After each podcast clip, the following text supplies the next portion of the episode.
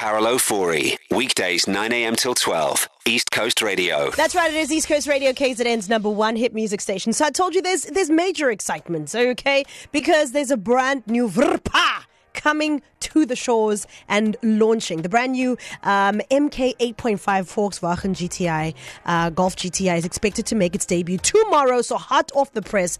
I know that KZN loves a Vrpa. I know South Africa loves a Vrpa. So there's no way we were gonna it was gonna launch and we don't just don't say a thing. You know what I'm saying? So we had to speak to an expert, Cars.co.za.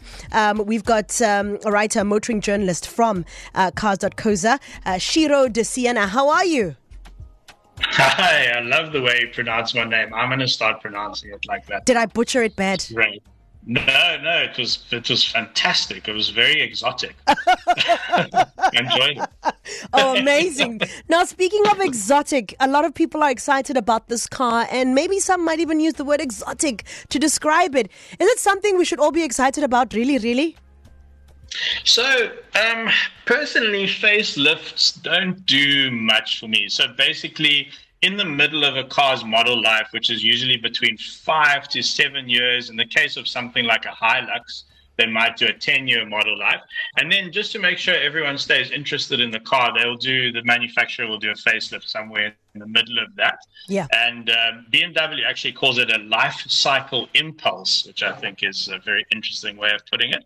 But basically, you're looking at headlight change, um, tail light change, maybe front and rear bumpers on the exterior, and then maybe they bump up the power a little bit on the engine, but the engine and gearbox won't change.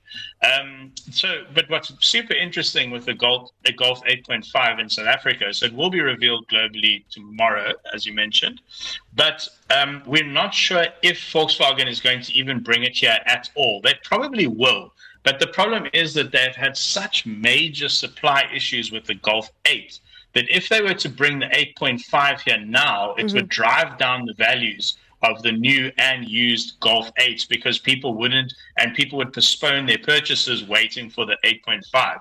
So VW at the moment, as far as I'm aware, is keeping very quiet about whether the 8.5 is coming to South Africa because they probably still have Golf 8s on boats on the water trying to get over to South Africa. So it's a very mm. interesting position that VW SA is in right now.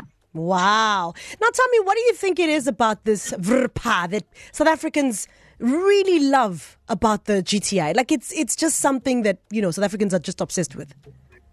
So I think that the Golf nameplate really has a lot of history. The um, the Golf Mark One came out, and a lot of people absolutely fell in love with it back in the seventies and and eighties. And then there was just this incredible run of Golf. So the Golf Two was great, the Golf Three was great, Golf Four, Golf Five, Golf Six. Also, there's never really been a bad golf, and so there was probably a situation where where you had uh, people who were coming, you know, through their school years, and then their dad had a golf, or their mom had a golf, or their auntie or their uncle had a golf, and so they just grew up with this golf in the house. And then they aspired to own one when they got older. And then obviously the sevens and the eights came out. They became very fancy and they became status symbols. Ah, so tell me, is there anything fancy dancy about this new one? Can it fly? You know, does it come with its own petrol? yeah, well, what it does is what it does is if you leave it alone at night, it does your tax returns for you, which is a great feature. So you don't have to worry about that. That's an optional extra, though. You have to pay extra for that. No, it, it will just be a very good car to drive. Um, you know, the one, the, the more desirable one is obviously the Golf R, but there's like a three three, four, five hundred thousand rand price difference. So a lot of people settle for, well, not settle, but a lot of people are happy with the Golf GTI.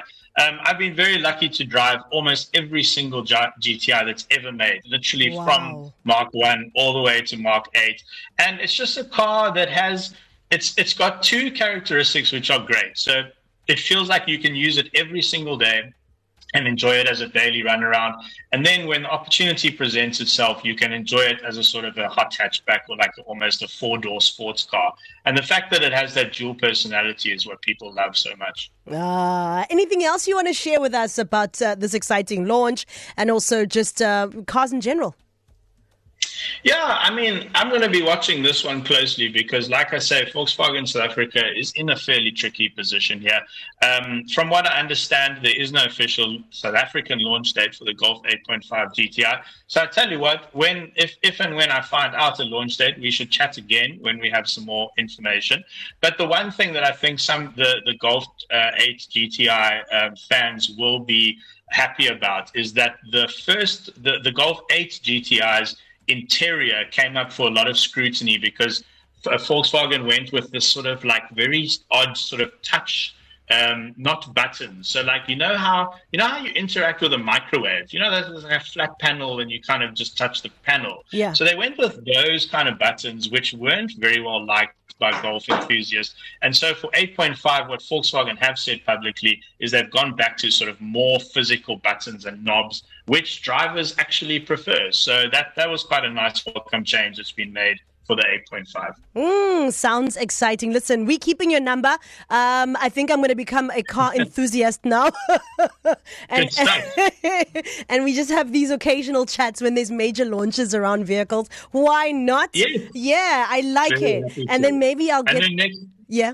next time I'm in Durban, I'll come see you guys. Yes, that is a bonus. We would absolutely Okay, love that. cool. And make sure you come with a fancy car so we get to spin around um, Umhlanga and show people we have Well, nice cars.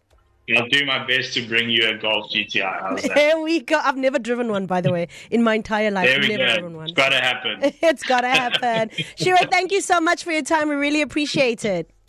Thank you. Thank, you. What a wonderful conversation. Ciro de Siena, I'm, I'm hoping I'm saying it right again. From cars.co.za, unpacking the excitement around the brand new Golf that's launching. Uh, we had to touch on this one because, wow. South Africa, South Africa, y'all like a vrrr! Carol Ofori, weekdays 9 a.m. till 12, East Coast Radio.